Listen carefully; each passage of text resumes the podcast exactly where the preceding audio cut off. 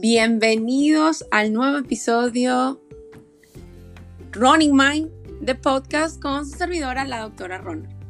Estoy muy contenta porque ya estamos alcanzando nuestro octavo episodio. Parece mentira que haya pasado el tiempo tan rápido y que actualmente ya tengamos ocho episodios totalmente gratuitos en nuestras plataformas digitales. Las pueden encontrar Spotify, Anchor, Google Play, Google Podcast, entre otras.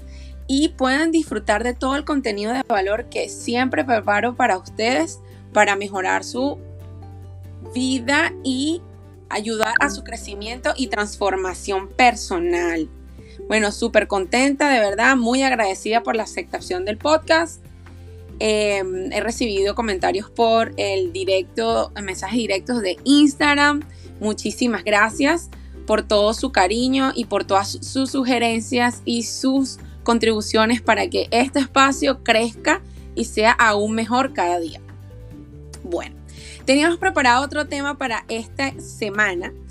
Sin embargo, em, hicimos un post, bueno, se hizo un post de, de Instagram esta semana que causó mucho revuelo entre la comunidad de corredores y la comunidad de atletas, el cual se trató de hiponatremia.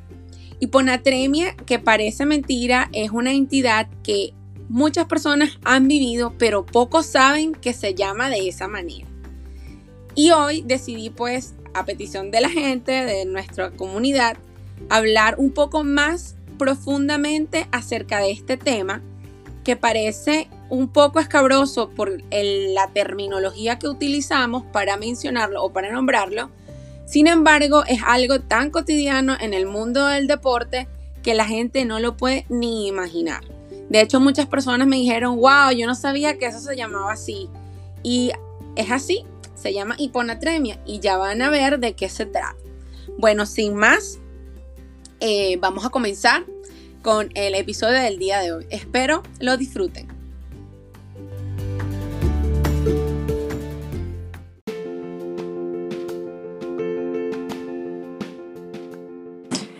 Bueno, la hiponatremia se define como una concentración sérica de sodio por debajo de 135 milimoles litros y es la principal alteración electrolítica que se encuentra en pacientes.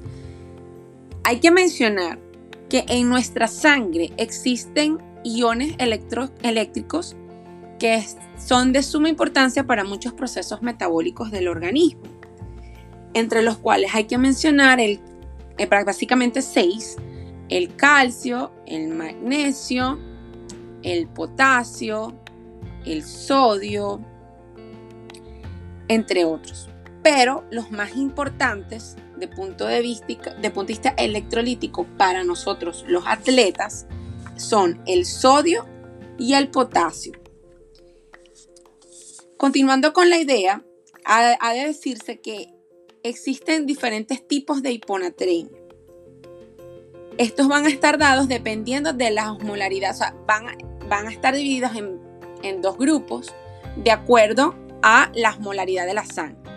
La osmolaridad de la sangre está descrita en la literatura que está en un rango de 297 milimoles, miliosmoles litros, si mal no recuerdo, y hablaríamos de hiponatremia hipertónica cuando está la osmolaridad por encima de 295 miliosmol litro, hiponatremia isotónica cuando está entre los rangos de normalidad que son 295 a 275, más o menos es el rango, miliosmoles litro, o la hipotónica que evidentemente son todas aquellas, o sea, cuando el rango de osmolaridad de la sangre está por debajo o de 275 miliosmoles litro.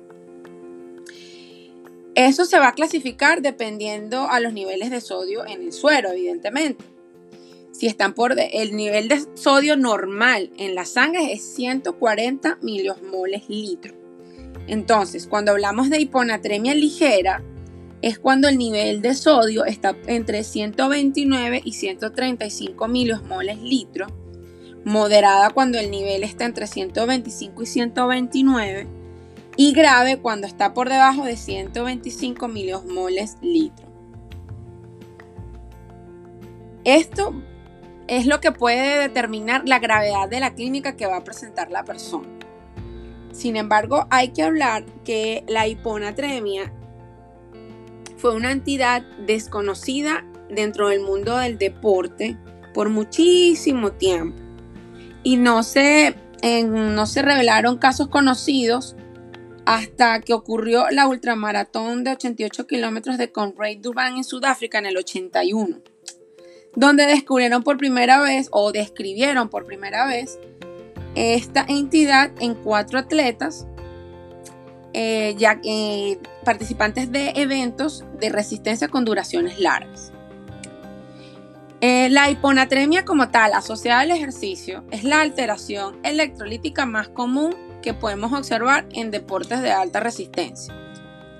Puede acontecer durante el desarrollo de la actividad deportiva o 24 horas después del terminado de la misma. Los atletas con hiponatremia, los niveles de sodio están por debajo de los valores establecidos como referencia normal, que ya se los mencioné, eh, por debajo de 140-135 milimoles litro. Y estos pueden ser analizados, analizados en la sangre o en el plasma, eh, según muchísimos trabajos registrados.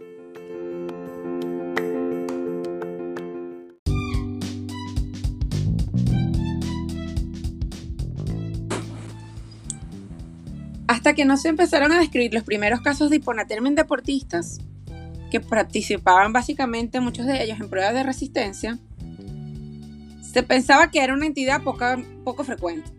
Pero a finales de los años 70 y a principios de los 80 en las grandes ciudades como Boston, Chicago, Los Ángeles, Londres, Nueva York y Berlín, comenzaron a ponerse de moda la participación de los maratones como todos ya sabemos. Y la mayoría de los participantes pues lo hacían como actividad recreativa y no competitiva. Entonces, ¿qué pasó? Que después de los años 80 empezaron a presentarse casos de hiponatremia asociada al ejercicio y a mediados de estos años se publicaron los primeros estudios acerca de esta entidad.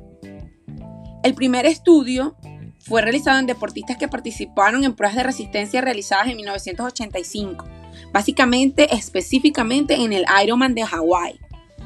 Y en ese evento em, midieron los niveles de sodio en sangre de muestras obtenidas de 136 participantes que realizaron la prueba. Y se dieron cuenta que, o bueno, estudiaron sus niveles de sodio en sangre y se dieron cuenta que estaban por debajo de 135 milimoles litro. Y encontraron dentro del diagnóstico. Pero, para al dato curioso, ninguno de estos atletas presentó clínica franca de hiponatremia. El segundo estudio de esta entidad lo hicieron, lo hicieron en, un ultramaratón eh, en Chicago en el año 1983. Ah, pero el estudio no fue publicado hasta el año 1986, donde dos corredores sí fueron hospitalizados por presentar clínica de encefalopatía hiponatrémica. Ya vamos a, ya les voy a explicar qué es la, qué es la encefalopatía hiponatrémica. Em, pero hay que decir que, que, el primer corredor que completó los 100 kilómetros de la, de la ultramaratón bebió aproximadamente 20 litros de agua durante su carrera. Y al terminar, empezó a presentar desorientación y fue ingresado al hospital y se dieron cuenta que sus niveles de sodio en sangre eran de 123 milimoles litros correspondiente a la clasificación que les mencioné en el segmento anterior. Cosa que les fue curioso a muchos investigadores. Por lo que no es a principios de los años 2000 cuando empieza a aumentar la incidencia de la hiponatremia debido al aumento de la práctica deportiva no competitiva, recreativa del running y de otras actividades. Presentándose Mm, en dos atletas mujeres que participaron en una maratón en el 2002, lo cual reveló al personal médico deportivo y al público en general que esta entidad podría ser una complicación fatal del ejercicio extenuante. Por lo cual se han venido desarrollando muchos más estudios y esquemas de hidratación y de reposición de estos electrolitos en forma más agresiva para evitar la clínica y evitar la muerte en corredores no élites.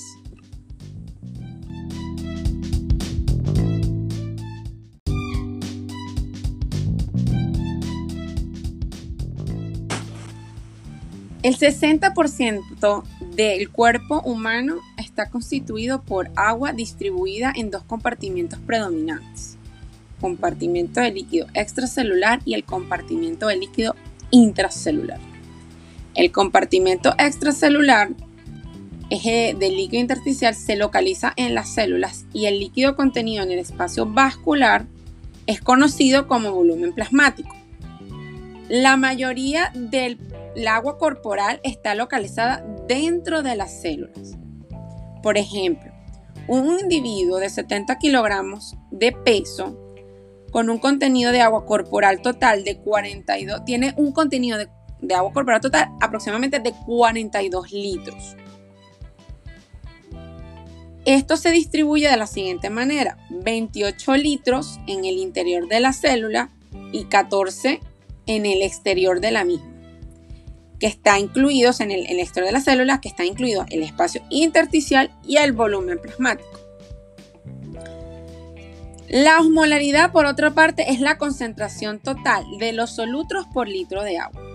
Entonces, la osmolaridad de nuestra sangre viene determinada por cinco solutos como lo estaba explicando al principio de este podcast sodio, cloro, bicarbonato, glucosa y urea, entre otros. El sodio es el principal soluto extracelular que controla la presión osmótica y la osmolaridad del plasma, por lo que la acumulación del sodio extracelular aumenta la osmolaridad extracelular y provoca un aumento del volumen extravascular. Suena un poquito enredado, pero fíjense, en palabras folclóricas diríamos que lo que hay que saber importante de esto que acabo de mencionarles o de esta, eh, este extracto que les acabo de mencionar es que el sodio es uno de los, um, de los elementos de la sangre, de los solutos de la sangre más importantes y es el que va a determinar básicamente la fuerza osmótica, o sea, la capacidad de los líquidos de atravesar o no mm, las membranas, o sea, la pared la pared celular, la membrana celular. Ustedes saben que la célula está compuesta por una membrana y un núcleo y el núcleo está dentro de un líquido, que es el líquido interno, que son ese 60% que les estoy hablando.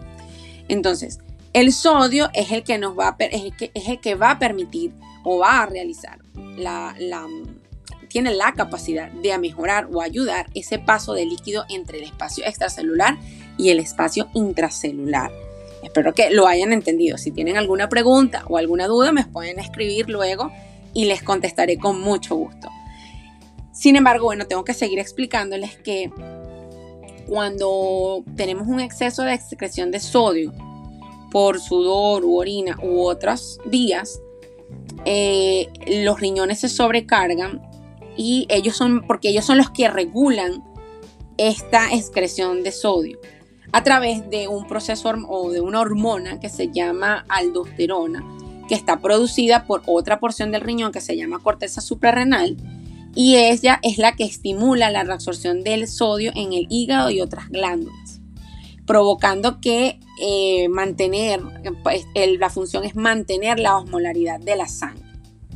Poquito de ciencia por acá, pero es importante que esto se diga porque de acuerdo a esto vamos a poder entender más cómo funciona esta entidad que es la hiponatremia en atletas.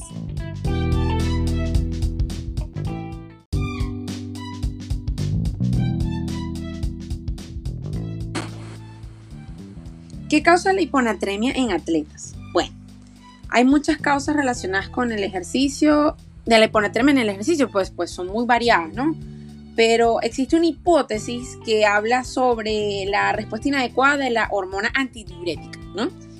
Esta es una hormona que se produce en el hígado y la cual eh, regula la absorción y reabsorción de sodio y potasio dentro del mismo.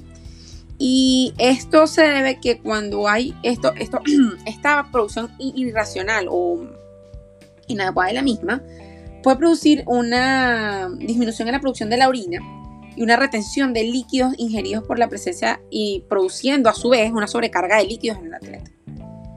Otra hipótesis que hablan en, eh, estudios científicos, eh, como es la Sports Science Exchange, que es una revista patrocinada por una bebida deportiva muy importante a nivel mundial, y un organismo denominado, eh, bueno, con el nombre de la bebida deportiva, no quiero hacer alusión comercial, Sports Science Institute, que publicaron en el 2003, hablan de que otra de las hipótesis es que eh, ahí ocurre un aislamiento de agua en el tracto digestivo, ¿no?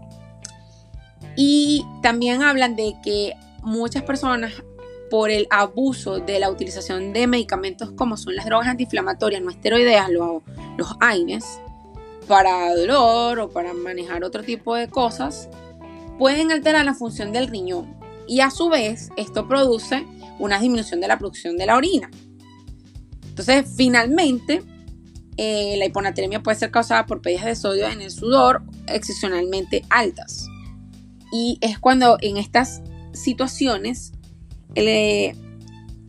se, agravan con el consumo excesivo de líquido. Bueno, para hablarlo en términos simples, eh, podríamos decir que la hiponatremia en atletas resulta de la combinación de la retención anormal del agua con la pérdida de sodio la cual puede ser por retención excesiva de agua por los riñones o por tomar demasiada agua y evidentemente por las pérdidas de sudor, de, sodio en el sudor que van a empeorar, este problema. Bueno, en el artículo también menciona que eh, una pregunta es ¿qué puede causar la excesiva retención o excesivo consumo de agua? Ellos hablan allí que hubo una revisión de 60 posibles causas por las cuales el deterioro de la expresión renal de agua o el consumo excesivo de agua pueden provocar la hiponatremia. Sin embargo, hablan de esto que estuvo aplicado fue en pacientes hospitalizados o con otros problemas médicos, por lo cual eh, no es aplicable a los atletas o este tipo de cosas no son aplicables a atletas que son relativamente saludables. Fíjense, entonces pudiéramos mencionar que existen ciertos factores de riesgo para presentar esta entidad en los atletas, entre las cuales debo mencionar que el ejercicio dure más de cuatro horas a ritmo lento de carrera, un bajo índice de masa corporal, tomar exceso de agua, evidentemente sin reposición electrolítica, más de 1.5 litros por hora en una prueba de, larga de alta resistencia, ganancia de peso durante el ejercicio, hablan de que el sexo femenino, utilización de fármacos, como lo dije anteriormente, eh, eh, los AINES, y pues evidentemente también otra de las condiciones que pueden ser proclives a presentar este tipo de entidad es eh, estar en condiciones extremadamente calientes o extremadamente frías. Así que bueno, a tomar en cuenta todos estos factores para que no presentemos esta entidad.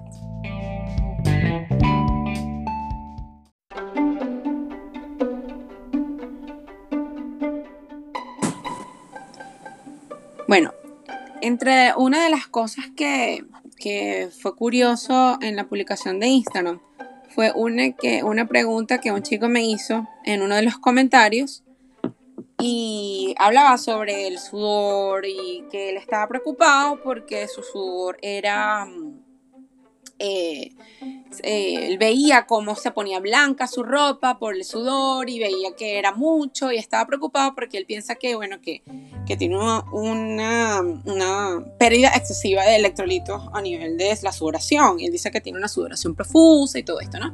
Y yo le respondí a esto, bueno, que es algo muy particular, que se tiene que evaluar porque evidentemente a través de una evaluación concreta, él podría saber cuáles son sus reposiciones adecuadas de electrolitos y líquidos durante el ejercicio y establecer em, su esquema correcto de hidratación, ¿no? Con, con personal especializado. Pero bueno, haciendo una revisión bibliográfica, evidentemente, de todo esto que, estamos hablando de hiponatremia para poderles hacer una, una, una, una exploración un poco básica y un poco más extendida de lo que fue el post de Instagram, pues reencontré una, una un apartado dentro de las separatas que leí sobre el sudor salado. Fíjense, yo de verdad yo, ni yo sabía. que eso estaba descrito. Entonces, eh, ellos mencionan allí que en atletas altamente entrenados y bien aclimatados al ejercicio en ambientes calurosos generalmente, excretan un sudor con concentraciones de sodio menores a 40, 40 milimolitros. Es lo que ellos describen allí en la literatura. Porque hablan de que las, las glándulas sudoríparas tienen una capacidad de adaptación y que eh, estas conservan el sodio de manera que al aumentar la aclimatación a este tipo de, ambiente caluroso, va a mejorar la capacidad aeróbica y a su vez esta capacidad de las glándulas sudoríparas de retener sodio aumenta. Entonces, ellos hablan, entonces ellos dicen que no obstante, las personas que no tienen esta condición y no están aclimatados al ambiente en el cual están desarrollando su actividad deportiva, inclusive en algunos que están atletas que están altamente entrenados, pero si no tienen una aclimatación adecuada, pueden presentar eh, excreción de sudor que contenga concentraciones de sodio mayores a 60 milimoles litro. Entonces, esto es lo que ellos denominaron sudores salados, particularmente porque presentan altas tasas de sudoración y grandes cantidades de sodio. Fíjense, qué curioso, qué curioso, un dato súper curioso, súper interesante que encontré. Y entonces ellos consideraron, bueno, explican allí que consideran que es importante saber esto porque de acuerdo a esto podemos considerar que hay una pérdida de sal importante y puede ser un factor contribuyente a la etiología de presentar una hiponatremia inducida por el ejercicio y a mayores riesgos de presentarla. Fíjense qué interesante. Este es un apartado chiquitico aquí dentro del podcast, pero eh, en, la siguiente, mm, en la siguiente etapa vamos a hablar sobre eh, la clínica de hiponatremia para que ustedes puedan identificarla si la están presentando y tomar acciones inmediatas al respecto.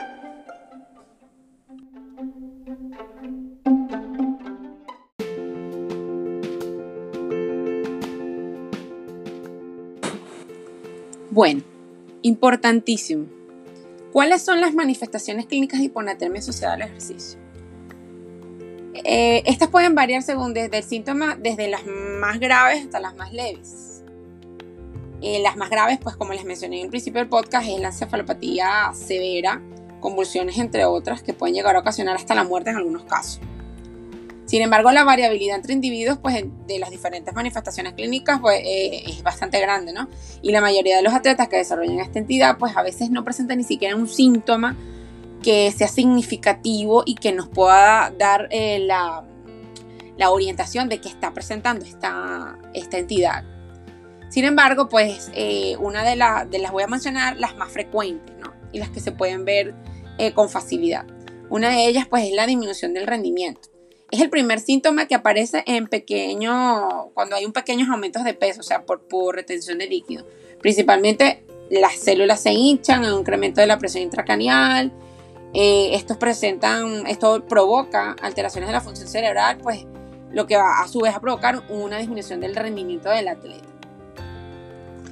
Otra de las cosas, pues las náuseas y los vómitos asociados por el resultado del aumento de la presión intracranial originada por la hinchación de las células del cerebro y las grandes cantidades de líquido que pueden estar alojadas en el estómago u otras áreas del cuerpo. Dolores de cabeza por el aumento también de lo mismo, de la presión intracranial y eh, también te puede, puede estar ocasionado también por deshidratación. Entonces uno tiene que estar vigilante de saber, de asociar cefalea o con deshidratación o con eh, la hipernatremia o sobrehidratación. Entonces hay que tener en cuenta que no solo la clínica de cefalea es específica para establecer el diagnóstico de esta entidad.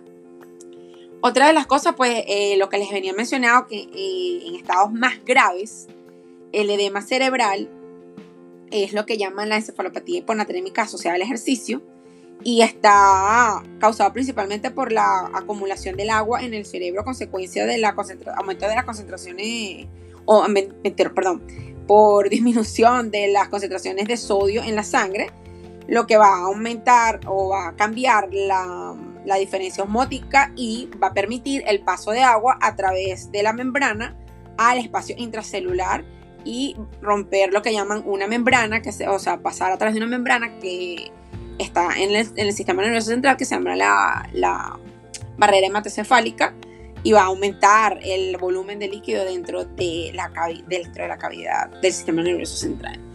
Otra de las cosas que pues a veces puede ocurrir en casos sumamente graves es el edema pulmonar, eh, que es un síntoma muy relacionado con personas que presentan eh, antecedentes de, eh, de insuficiencia cardíaca congestiva o han tenido clínica de infarto del corazón y por lo general pues esto no, no da fallo cardíaco, pero sí es muy, muy, muy, muy, muy importante y súper, súper, súper congestivo y provoca mucho, mucho, mucha angustia y mucho problema.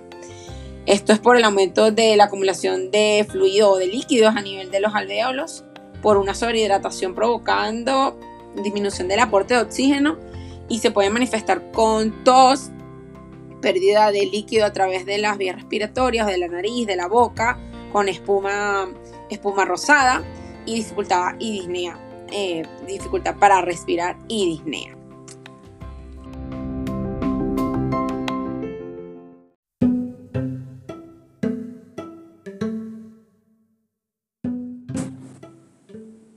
Bueno, sabiendo todo esto ya, tenemos que concluir hablando sobre ¿Qué guías de reposición de líquido pues deben seguir los atletas? Bueno, em, está bien establecido que la deshidratación resultante de las pérdidas de sudor puede afectar funciones fisiológicas importantes y perjudicar el rendimiento de todos nosotros, ¿verdad? Eh, por lo cual es necesario que ingeramos líquidos durante el ejercicio para reducir el riesgo de problemas relacionados con el calor y para poder nosotros mantener nuestras funciones fisiológicas normales y mejorar nuestro rendimiento. Se ha sugerido que los atletas que restringen su consumo de líquido a no más de 400 a 800 ml por hora durante el ejercicio reducen un riesgo importante de hiponatremia. Este es un consejo muy sano para aquellos atletas que sudan a tasas tan bajas, pero tan defectuoso para aquellos que sudan muchísimo, muchísimo más. Entonces, los atletas pues con, pueden beneficiarse con tasas de consumo de líquido que sean más parecidas a sus pérdidas por sudor sin incrementar el riesgo de hiponatremia con tal de que el sodio sea bien reposicionado o ingerido durante el ejercicio. Hay muchísimas declaraciones científicas recientes y guías de reposición de líquidos antes, durante y después del ejercicio pero ninguna, ninguna de estas guías te va a sugerir que los atletas debemos tomar agua o bebidas deportivas o reposición de líquidos tanto como sea posible durante el ejercicio. Eso jamás lo vas a encontrar en la literatura. Aquí les voy a mencionar algunos extractos de algunas referencias importantes que les pueden dar a, entender a ustedes más o menos cuáles son las recomendaciones generales para, para esquemas de hidratación. Una de ellas es del Colegio Americano de Medicina del Deporte y ellos establecieron en el año 1996 que es, abro comillas, es recomendable que los individuos beban alrededor de 500 ml de líquido cerca de dos horas antes del ejercicio para promover una adecuada hidratación y permitir que haya tiempo para la excreción del exceso de agua ingerida. Esa referencia es un poquito vieja, pero bueno, pertenece al Colegio Americano de Medicina del Deporte. Otra referencia que encontré es de la Academia Americana de Pediatría, para hablar un poquito de los niños, que hacen una referencia respecto a la reposición de líquidos en el año 2000, todavía es un poquito, ya es un poquito vieja, por allá vamos para el año 2020, abro comillas, ellos mencionan que, abro comillas, antes de la actividad física prolongada, los niños deben estar bien hidratados. Durante la actividad física se debe forzar el consumo periódico de líquido cada 20 minutos de 150 ml, equivalente a 5 onzas de agua fría o de bebida saborizada y sal para un niño que pese 40 kilogramos. En el caso de adolescentes que pesen más de 60 kilogramos, 250 ml o 9 onzas, así el niño no presente sed Cierro comillas. Otra de las recomendaciones que leí era de la Asociación Americana de Dietética, Dietistas de Canadá y Colegio Americano de la Medicina del Deporte, vieja también, pero buena referencia del año 2000, que hablan de lo siguiente, abro comillas.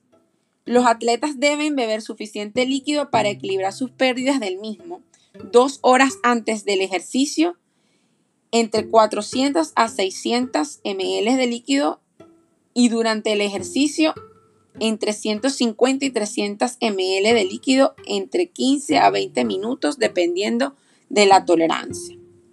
En fin, hay muchísimos criterios, pero estas guías deben ser muy eh, acuciosas con lo que se dice y hay que saber escoger cuál es la recomendación que se adecua más a nuestras necesidades. Todas ellas reconocen, obviamente, que hay que beber líquidos durante el ejercicio para mejorar el rendimiento y disminuir el riesgo de problemas relacionados con el calor, pero no dicen, vuelvo y repito, que se debe beber tanto líquido sea posible durante el ejercicio.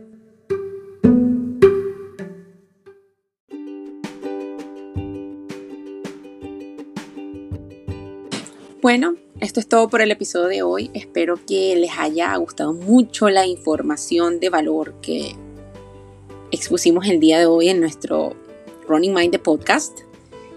Em, espero que les sirva para identificar a una persona durante algún evento deportivo que esté pasando por esta situación y puedan atenderla en forma eficaz y eficiente. Pueden ayudarle. O si ustedes mismos como atletas eh, no competitivos presentan alguno de estos síntomas o esta clínica, pues sepan que están cursando con esta entidad, que puede ser fatal si no la atendemos a tiempo y no hacemos lo que debemos hacer en el momento adecuado.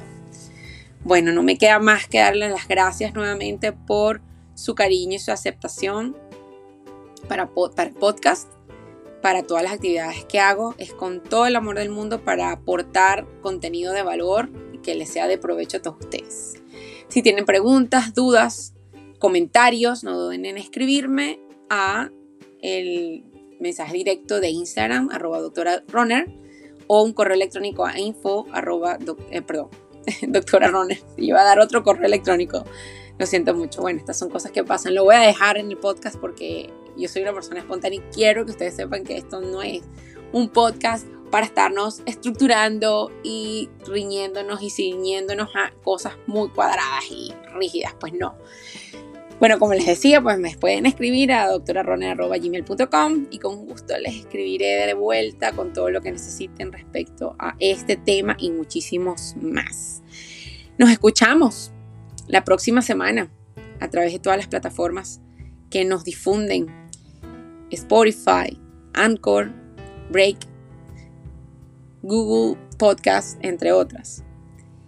Y bueno, como siempre les digo muchachos, no es llegar más rápido, sino llegar más lejos. Vivan su 3%.